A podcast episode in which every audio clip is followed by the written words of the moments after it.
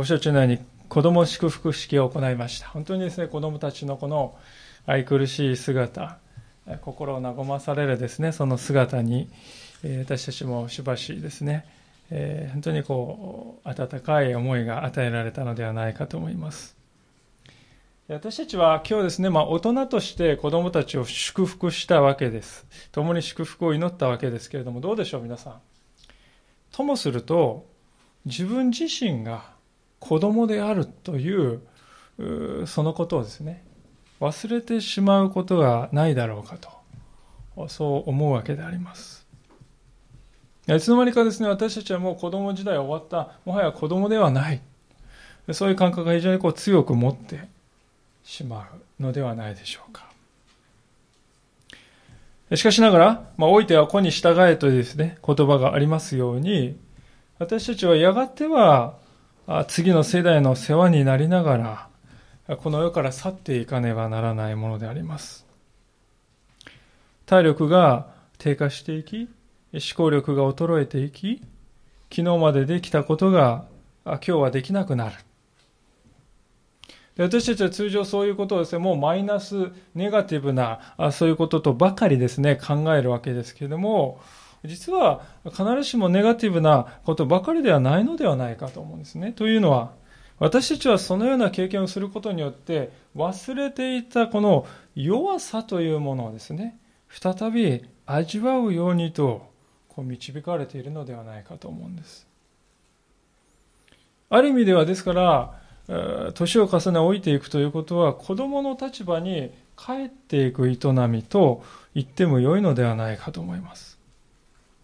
小さな子供は親の世話にならなくては生きていくことができません。やっとそれで生きていくことができます。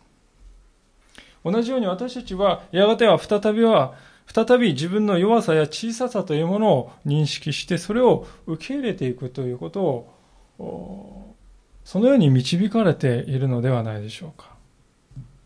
でそういう体験を通して私たちはああ実は私は神様の子供なんだというですね、神の子供としての立場をもう一度しっかりと受け入れることができるようになっていくのではないかと思うんですね。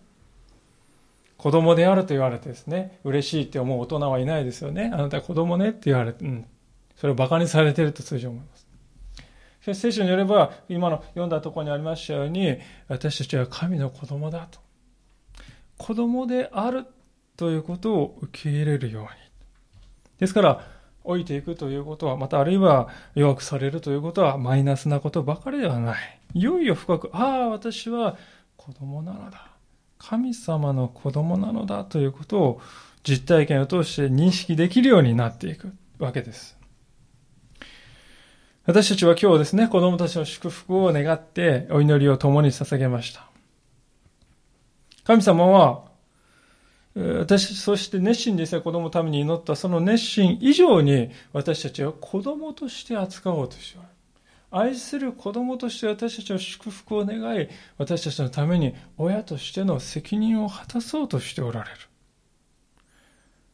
る。そのことを今日ぜひ覚えたいのです。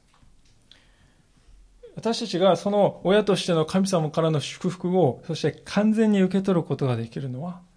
今、ややまだ先のことであります。ですから私たちは道半ばにありますね。道の途上にあるわけであります。で、キリスト者が歩んでくるこの道というものは一体どういうものなのか。それが今日ご一緒に見たいことであります。今日のこのローマ人への手紙というこの書物はパウロという人が書いた書物ですが、このパウロという人はキリスト者のですね、道、人生をですね、説明するために、この肉という言葉を使います。肉という言葉がですね、この8章にはですね、何度も登場するんですね。で、この肉という言葉は、パウロが救いということをですね、説明するときに、この肉というものをの念頭に置いて説明しているわけです。で、重要な言葉なんですけれども、で、端的に言うとですね、肉からの解放ということが、キリストに、が、キリストが与える救いなんだということ、そういうことを言いたいんです。ですから肉ということはとても大事なことなんですけども、じゃあ肉って一体何かっていうとですね、もちろんですね、まあよくベニマーと書いて肉の塊とかね、ブロック肉とかね、こう売ってますそういう、いわゆるこう、肉のことではもちろんない。じゃあ肉っていうと、まあ私たちはこのボディね、肉体のことなんかなとこう思うんですけれども、厳密に言うとですね、この聖書でいう肉っていうのは、この私たちの肉体というわけでもないんですね。パウロはこの肉と言ったとき、一口言いますと、これはですね、古い自分のことだと思っていただければと思います。古い自分のことを肉と聖書は言っているんです。ある人が、キリスト教のこの救いというのはどういうものか。それは自分自身からの救いだと言った人がいました。キリストが与える救いというのは自分自身からの救いなんだと。これはですね、え、とても的をいた言葉ではないかと思います。救い救いと言います。と、まあ、金魚救いじゃないにしてもね、え、こう、得体の知らない何かの力から救われるとかね、災害から救われる、そういうふうにこう理解しますけれども、でも、実は私たちは自分そのものからの救いということを必要としているんだということですよ。つまり、古い考え方や古い価値観や古いライフスタイルや古い世界観そして何よりもこの古びていく体ねそういった古い自分から私たちを救い出される必要があるんだということです。今日のですね、このローマのジェーン手紙の8章で語られていることはですね、中心的なことは今まさに言ったそのことなんですね。古い肉から救われるということです。で、この8章ではですね、この古い肉に従って生きるこれまでの生き方と、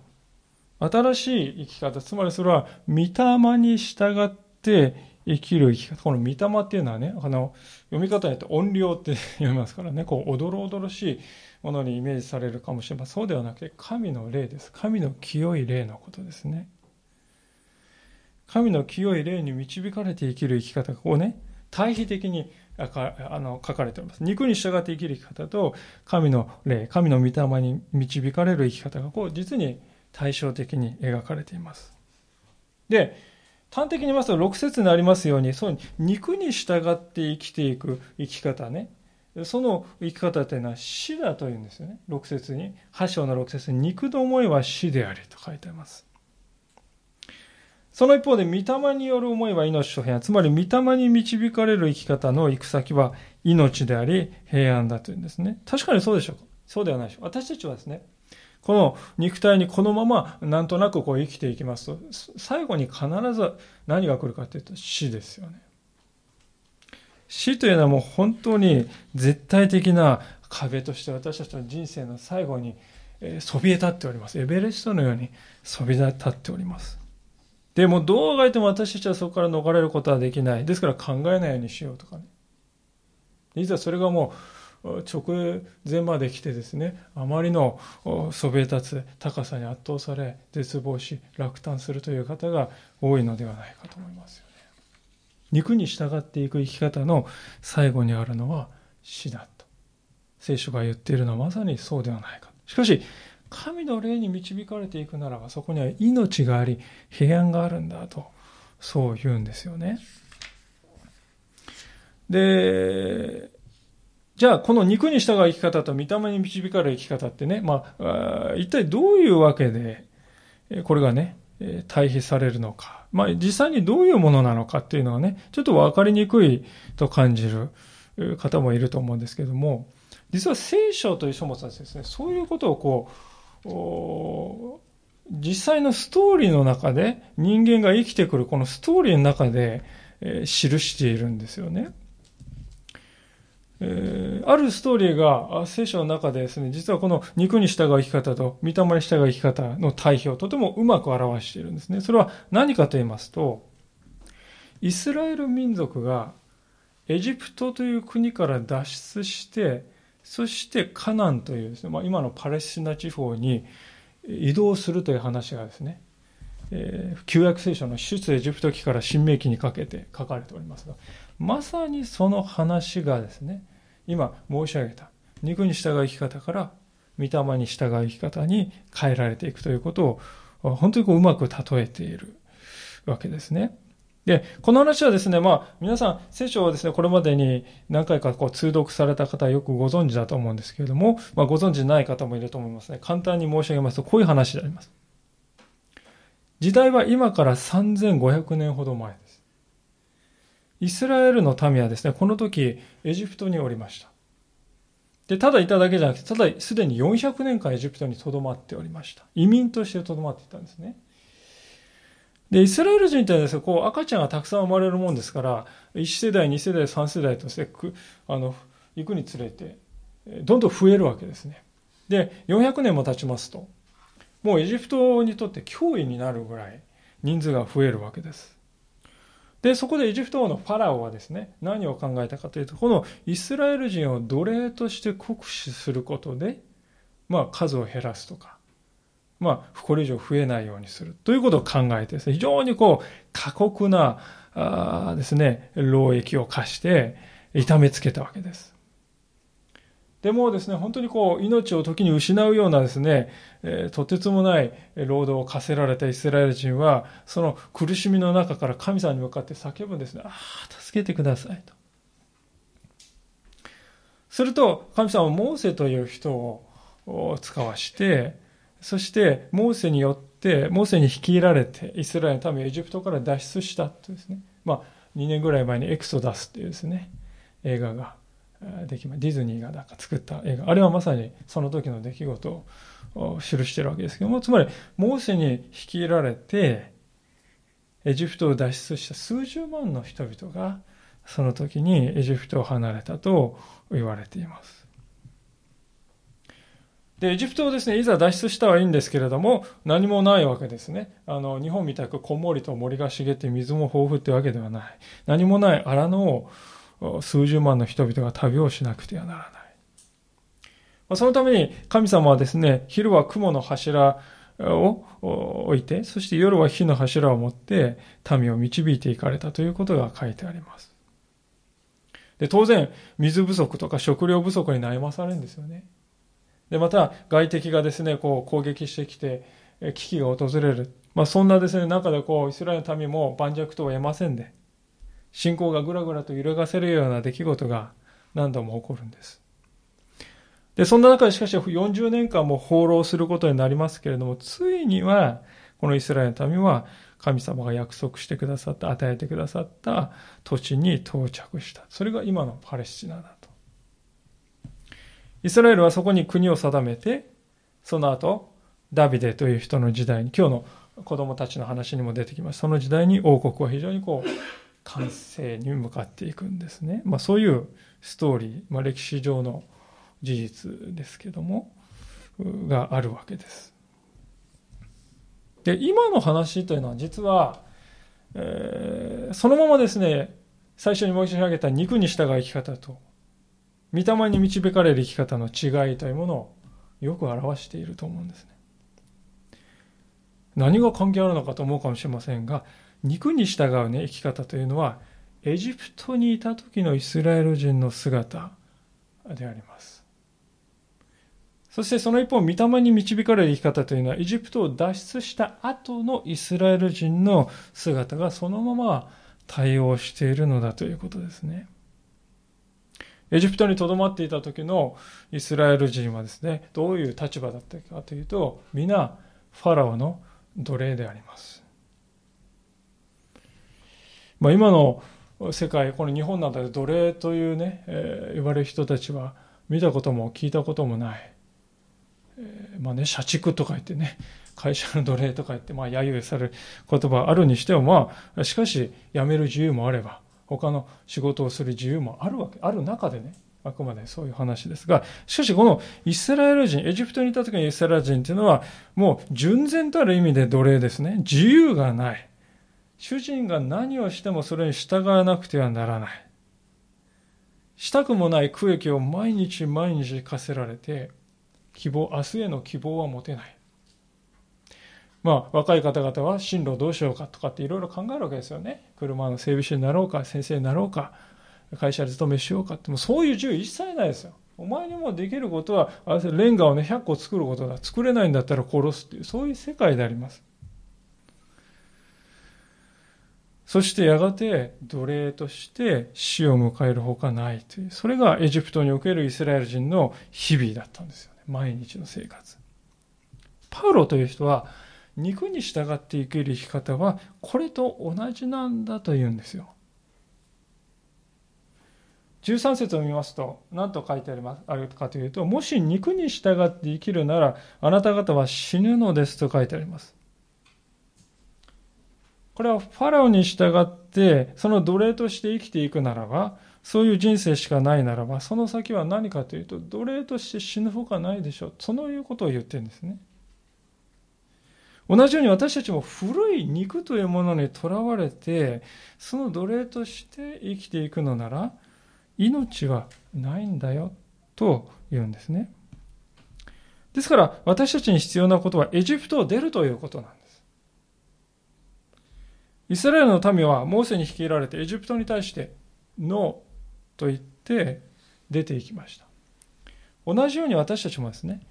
イエス・キリストに従い、古い肉の生き方に対してノーと言って、その生き方を捨てて後にするということです。そうするとですね、エジプトを出た後にイスラエルの民を導いたのは雲の柱、火の柱であったと。書かれています。まあ、これがですね、今の時代においては、御霊に相当するということですよね。神の霊というのは目に見えない、もちろん存在でありますけれども、確かに私たちの心に働いて、私たちの心に促しを与えてくださり、励ましを与えてくださる。まあ、つまりですね、クリスチャンというのは、キリストに率いられて、肉というこのエジプトに別れを告げて、御霊に導かれて生きる人生に入った人たちのことを言うんだということですね。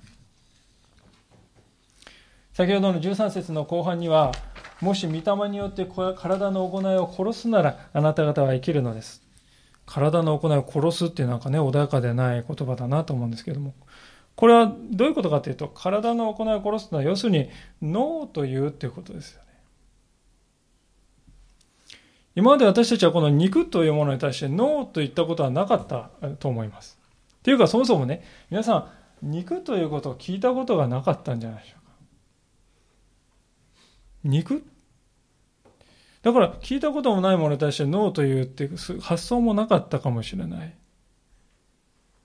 で、エジプトにおけるイスラエルの民もまさにそうだったですね。生まれた時から奴隷でありまして、それ以外の生き方っていうのを知らないわけですから。あとは当たり前としてですね、えー、選択権もなく生きてるんですよ。それはもう当然である。奴隷として従うほかないという、従わざるを得ない、選択肢がないという状態に生きているんですね。でそれは私たち今の時代を生きる私たちも実は同じなんだと聖書は言うんですよ。でパウロはそういう状態にある人のですね叫びを次のような劇的な言葉で表していますね。今日のローマ書の8章の前のですね7章というところを見ていただくとこのように書いてあります。7章の21節をどうぞご覧いただけますでしょうか。お読みいたします。ローマ人に手紙7章の21節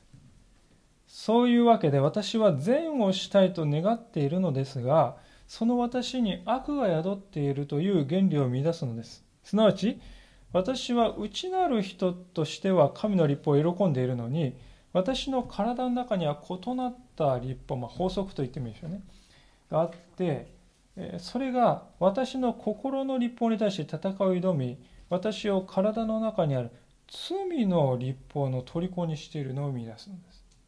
私は本当に惨めな人間です。誰がこの死の体から私を救い出してくれるのでしょうか私たちの主イエス・キリストのようにただ神に感謝します。ですからこの私は心では神の立法に使い肉では罪の立法に仕えているのです。パウロという人のですね、これはもう告白なんですけども、何を言ってるかというと、要するに、私たちはこれが良いことだってね、分かっているにもかかわらず、それを行うことができないという経験をするでしょうと。というか、日々そうなんじゃないですか。人を許すということにおいても、人を愛するということにおいても、人を公平に、偏りのない目で公平に見るということにおいても、あるいは妬みとか優越感にとらわれてね、えー、誇ったり劣等感にとらわれていける、こういう生き方をしたくない。あるいはまた異性に対して純粋な目でね、こういやらしい目ではなくて純粋な目で見たいと思っているのにどうでしょうか。それは良いことだと分かっているのに、気がつくと違うことをしているという現状が私たちに、ね、あるんですよね。不思議ですね。良いと分かっているならすればいいじゃないですか。今すぐにそれを実行すればいい。しかし、それができない。いつまでもこんなところに私はとどまっているべきではない。それは分かっている。でも、何年も何年もとどまり続けてしまっている。なぜか。ということですよね。それは、実は人間が肉というものの奴隷だからなんだよと聖書は言うわけです。エジプトにおけるイスラエルの民と同じように肉の奴隷であるがゆえに私たちは良いことが何かということを分かっているのにそれをする自由を失っているということです。で人間の運命というものはこの肉という主人の奴隷にされて搾取されてしまいには死を迎えるほかないというそういう世界なんだと。で聖書という書物は、まあ、聖書において神様は人を救おうとした目的はねこういう人間をしてこう絶望的な肉の奴隷状態から解放するということが神様の聖書が語る救いの目的であります。そのためにイエス・キリストという方を神様は世にお使わしになりました。これはちょうどですね、皆さん、エジプトの奴隷状態にあったイスラエルのためを解放するために神様がモーセという人をお使わしになったのと対応しているわけですよね。ある意味ではですからイエス・キリストという方はモーセの再来だと言ってもよいでしょう。イエス様がですね、生きておられる時に、弟子たちと共にある山に登った時に、一つの幻を見たと聖書に書いてあります。それは、イエス様姿が変わっていって、まあ、栄光に包まれてですね、で、そこにこう、弟子たちがこう、はーって見てるとですね、エリアという人とこのモーセという人が現れて、イエス様と一緒に話してるんだって、そういう光景を見てね、こう、みんな驚くわけですよ。で、立ちすくむわけですよね。そういう経験が聖書の中に書いてあるんですけども、一体それは何を表しているかと言いますと、イエス・キリストという方は、このモーセとエリアの成した働きを完成するお方として来たんだということですよね。モーセの働きを完成するということはですね、えー、イスラエルがエジプトから脱出するときに何が起こったかということを見るときにより詳しくわかると思うんですね。先ほど申し上げませんでしたけれども、イスラエルの民がエジプトから脱出するときに、えー、ファラオはですね、もう断固として生かせようとしなかった。そうですね、労働力がパッとね、何十万人も失われたら、え、危機ですから、もうお前たちを生かせはしないと。で、最終的に何が起こったかと言いますと、イスラエル、あ、ごめんなさい、エジプト人のウイゴ、つまり長男がですね、皆撃たれて死ぬという出来事が起こりました。で、その時に、イスラエルの民はですね、子羊の血をですね、家の門にこう塗った。そうするとですね、イスラエル人の、そうしたイスラエル人の上は撃たれなかったということが書いてありますね。で、これは何を表しているかと言いますと、まさに子羊の血、つまり私たちのために十字架にかかってくださったイエス・キリストの血を指し示しています。イエス・キリストの十字架というものが私たちのところに来るときに、私たちは新しい命を得る。ですから、イエス・キリストというお方はモーセの再来として来たんですけど、モーセもできなかった民を救うという技を完全に成し遂げる。なおかつ神の御子として完全に民を導くことができるんだということです。ですから神を信じるということはどういうことかというと、新しいモーセとして来られたイエス・キリストについていき、肉という帝国に別れを告げる。そしてそこを後にすることだと言ってよいと思うんですね。これがクリスチャンになるということなんだということです。じゃあ、エジプト、つまり肉の奴隷状態から解放された私たちはどういうものになるのかっていうのが14節であります。ローマ人へ手紙8章14節こう書いてあります。神の御霊に導かれる人は誰でも神の子供ですと書いてあります。神の御霊に導かれる人というのはちょうどイスラエルの民がエジプトを脱出した後、雲の柱、火の柱に導かれて進んでいった、その光景をですね、思い起こさせます。そういうふうに神様に導かれていく人はみんな神の子供なんだよとパウロは言います。イエス・キリストによって肉の奴隷状態が解放されて、御霊に導かれて人生を歩む、そういう人が神の実の子供なんだよと言うんですね。で私はですね、このことを見ると結局聖書っていうのは何を語ってるかというとね、自分の子供を奴隷状態から解放して再び自分のもとに取り戻そうとする親の熱心が書いてあるんだなと思います。自分の子供が本当にこう奴隷のようにされているのを見て忍びない。何としてもこの子供をその状態から取り戻さなくてはならないというそういう親心ですよ。そういう親としての熱心が書かれているのが聖書だと思うんですね。この神様の熱心というのはですね出エジプト記の4章というところを見ると書かれているんですね。そのことをちょっと一箇所だけ開けたいと思うんですけど出エジプト記というのはあの聖書の初めの方であります。旧約聖書なんですけども、聖書の一番初めの方の4章というところですね。えー、教会の備え付けの聖書を使うの方、93ページです。か93ページが94ページですね。第3版を使うの方、102ページであります。出エジプト記の4章の22節から23節をお読みします。その時あなたはパロ、まあ、これはあの、ファラオのことです。パロに言わなければならない。主はこうおせられる。イスラエルは私の子、私の甥子である。そこで私はあなたに言う。私の子を生かせて、私に仕えさせよう。もしあなたが拒んで彼を生かせないなら見よ。私はあなたの子、あなたの甥子を殺す。まあ、穏やかでない言葉にも見えるわけですけど、皆さん状況をね、例えば、自分の子供が誘拐され、奴隷にされて酷使している犯人とを見つけたときに、皆さん親としてね、おそらくこのようなことを言うのではないかと思います。私の子供をこちらによこしなさいと。それは私の子供だとですね、そのえー、搾取しているものに対して言うわけですよ。ですこれは、ですから、親として神様はこの言葉をファラオに対して言ったんであります。で、まさにここでイスラエル私のこと言われているこのイスラエルというのは今の時代私たちのことを表しています。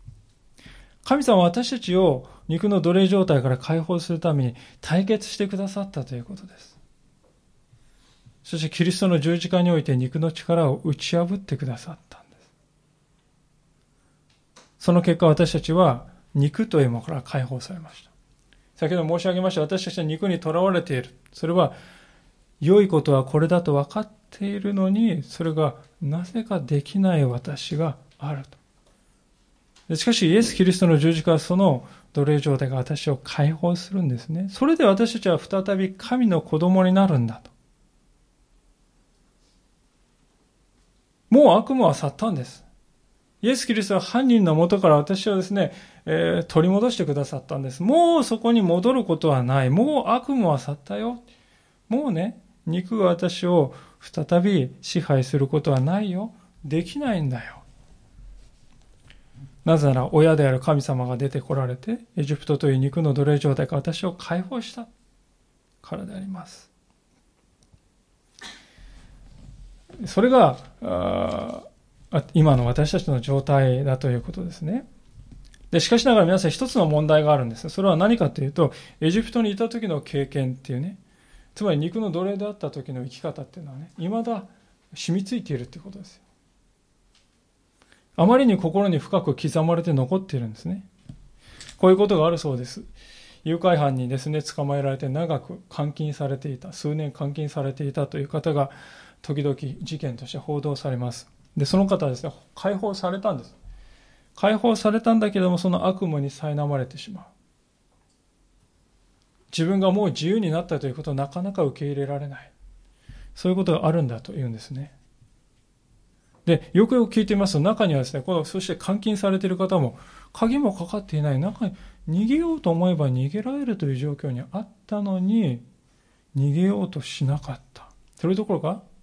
一度自分から逃げたのにもう一度犯人の家に戻ってきてしまう、そういう被害者の方もいたんだっていうんですよね。なんでそんなことがあるのかと思うんですけれども、しかし現にそうなんだと。で同じことが私たちの身にも起こるんだということです。イエス様を信じて、肉の奴隷状態が解放されたと聖書が言ったときに、それがなかなかですね、リアルに私たちのこの心の、なんていうか風景としてね、日常化するまでに時間がかかる。肉というものは亡霊のように私たちは心に訴えかけてきて、俺が主人だぞ。忘れるな。そのように私たちを支配しようとすることがあるんですね。でそれがイエス様を信じた後もなお私たちは罪を犯してしまう理由だということです。で、このことはしかし驚くに当たらないわけです。イスラエルの民もエジプトを脱出した直後は良かったんですよ。ああ、良かった良かった。あの奴隷のエジプト出られた。でもしばらく経つ。なんて言ったかというと、エジプトは良かったな。って言ったんですね。今度荒野で苦しい思いするぐらいならね、奴隷として生きた方がまだマシだった。そういうわけです。でも、ちょっと前まで将来がない、明日がない、毎日うだるような熱気の下で強制労働を強いられ、牛とか馬のようにですね、こう、鞭で打たれて、いつ終わるんだろうかって言って苦痛にうめいていたのに、もうそれを忘れてしまう。で似たようなことがですね、神様を信じたクリスチャンの中にも起こってきます。信仰を持ってしばらくの間喜びがあります。しかし、必ず私たちの人生には試練や困難があります。信仰を持てばもう全てが順風満帆で何一つ波風がなく順風満帆で歩むことができるというわけではありません。試練や困難が襲ってくると昔が懐かしくなってきます。ああ、信仰を持つ前はあんなこともしていたし、あんなこともし放題だったのに、それが今やどうなんだ？そんな風に考えて、いっそのこと肉の奴隷だった時代に舞い戻ろうか？と考えてしまうわけですね。しかしそれは誘拐された子供が誘拐犯のもとに戻るようなものだ。自由もなく、御霊の助けもなく、希望もない、そんな世界なんだということですね。だからこそ、パウロは15節で次のように言うわけであります。あなた方は人を再び恐怖に陥れるような奴隷の霊を受けたのではなく、子としてくださる御霊を受けたのです。私たちは御霊によってアバ父と呼びます。私たちが救われたのは私たちを恐怖で支配するエジプトに再び送り返すためなんじゃないよ。そうではなくて本当の意味で神の子供である自分というものを知って確認して日々の生活の中で神様が本当の父なんだと分かっていくようになるということです。で、これ初めはね、おっかなびっくりなんですね。あまりに長い間ですね、肉というものを奴隷として、え縛られて生きてきたわけですから。で、いきなり神様のことをアバ父と呼ぶっていうことに慣れていない。で、アバっていうのはこれ何かっていうと、アラム語でですね、皆さん、お父ちゃんっていう意味なんですね。小さい子供がお父さんに、父親に向かってね、パパとかね、お父ちゃんとか、あれですよね。あの表現です。あの世界です。ですから、神様に向かって、アバ父って呼ぶってこと、お父ちゃんである父よってですね、そう言っているわけです。で、神様を信じた時から私たちは神様とそういう関係に入れられたんだということなんです。で、この父はですね、失敗したからといって何お前失敗したのか、じゃあもう一度エジプトに行ってこいって、そういう、えー、恐怖にね、えー、陥れるの、そういうお方じゃないよってはっきり書いてありますよ。むしろ、私たちはあまりに長い間、肉の奴隷として生きてきたので、ぎこちないんですね。あば、お父ちゃんって、ね、本当にあなたお父さんと呼べるんですかって疑いながら。でも、本当の私たちの父はこの方なんだということを徐々に分からせて、この方の子供なんだということが分かるようにさせて、そして徐々にそういう生き方ができるように導いてくださるんですね。で、それでも時に肉がですね、亡霊のように私たちのところに来て怒鳴り込んでいくんですよね。俺の子を返せって。ちょうどエジプト王のファラオがですね、イスラエルの民を一旦は行かせるんだけれども、後から惜しくなるんですね。ああ、行かせてしまったって言って、やっぱり惜しくなった。で、後から追跡するんです。でしかし、恐れるには足らないんだということです。16節私たちが神の子供であることは、御霊ご自身が私たちの霊とともに明かしてくださいます。と書いてあります。御霊が私たちに代わってこの私たちの中にある肉に対してね、あなたは私のこと何の関わりもないと言ってくれるんだということです。私たちは弱いです。また、肉の奴隷であった頃の性質を色濃く残していますから揺さぶられるんですね。またやろうよ。うってこう。でも、御霊がですね、この人、この人は私の子だと、あなたには何の関わりもない言ってくれるんだということです。そうして神様は私たちを守ってくださるんだということです。で、そうしてですね、イスラエルの民は、こう、荒野での道を歩んで、最終的には、カナンと約束の地に導かれたっていうのが、あの、聖書の話なんですけども、結局私たちもそこに導かれるんだということですね。私たちのものとなる相続地があるんだと。それが17節です。もし子供であるなら相続人でもあります。私たちがキリストと栄光を共に受けるために苦難を共にしているなら、私たちは神の相続人であり、キリストとの共同相続人であります。今の時のいろいろな苦しみは、将来私たちに掲示されようとしている栄光に比べれば、取れに足りないものと私は考えます。イエス・キリストという方は、私たちを救ったらもうあとは自分たちは勝手にやってねっていうお方ではなくて、モーセのように民と共に歩んでくださるんですね。そして私たちは、やがて本当の相続地を得ることになります。その相続地というのは、この地上のですね、相続地ではありません。キリストが導いてくださる相続地というものは、神様のもとにある相続地だというんですね。聖書は、イエス、そんなイエス・キリストは私たちの共同相続人というんですね。共同相続人というのは、ま、兄弟ってことですね。イエス様が長男であって、私たちはその後に続き兄弟たちだと。そのように私たちは神の財を受け継ぐことになる。神の子供になるってことはそういうことだっていうんですね。で、その時はですね、私たちだけがそういう立場を得るんじゃなくて、この世の中の全てのものが変えられるんだよとも言います。パウロはそれを21節で次のように語っています。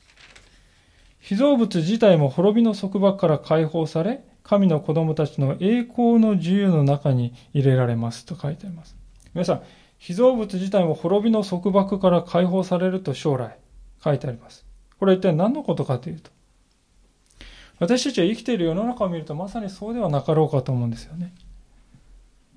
この世界というのは時に私たちに敵対してきます。目を覆うような災害が起こります。信じられないような気候変動が起こります。それが私たちを苦しめます。私たちを時に痛めつけます。私たちはこの国もですね、その痛みをあの3.11の時のように味わいました。将来、そのようなことが再び起こらないとも限らないと怯えながら生きているわけであります。人々のですね、敵意というものは増し加わって戦争のですね、噂も聞きます。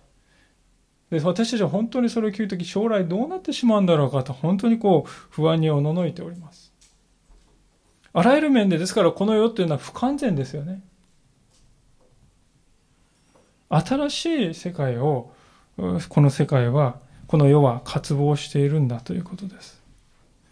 この滅び、人をですね、滅びに導く、このあり方から解放されて自由にされたいと、この世は望んでいるんだ。で、私たちがこの信仰の旅路を終えて、新しいカナンというところにたどり着いたときに、この世界をまたその滅びの束縛から解放されるんだよということですね。22節に次のように書いてあります。私たちは被造物全体が今に至るまで共にうめき、共に生みの苦しみをしていることを知っています。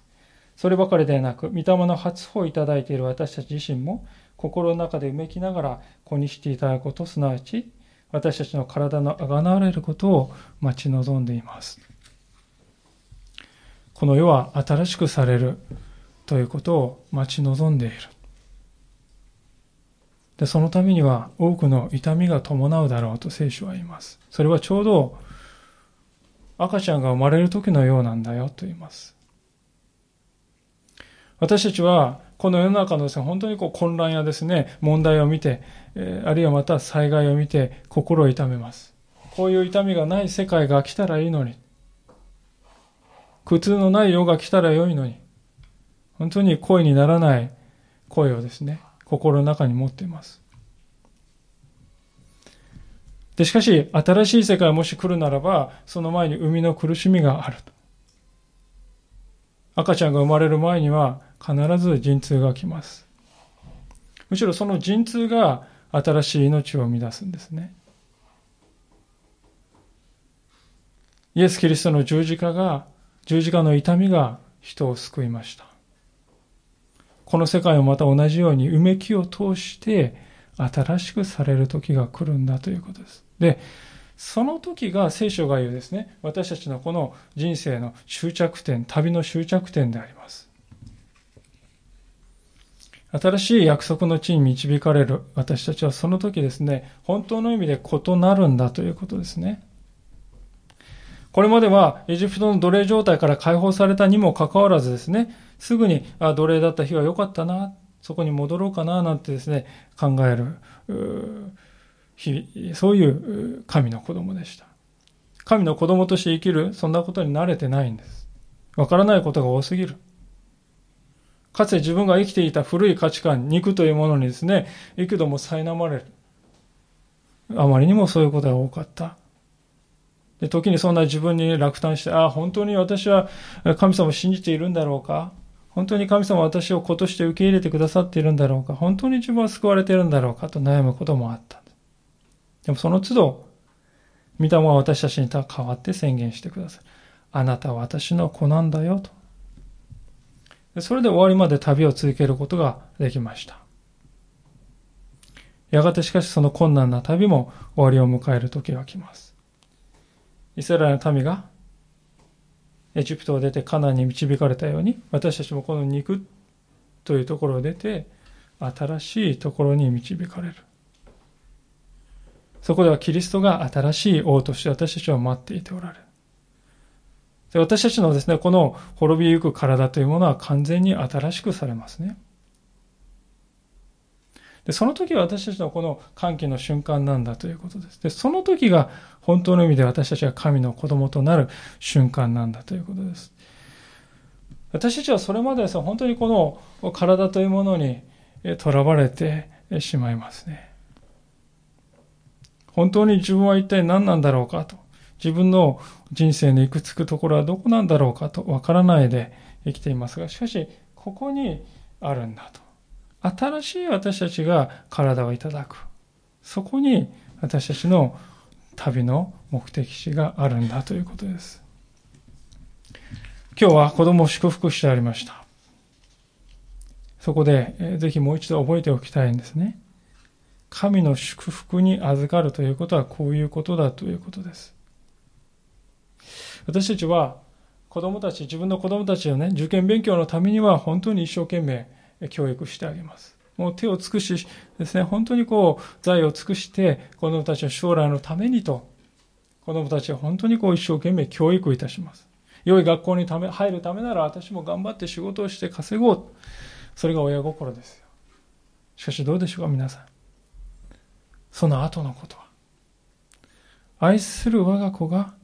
神の子供としてその旅を間違いなく最後まで行くことができ、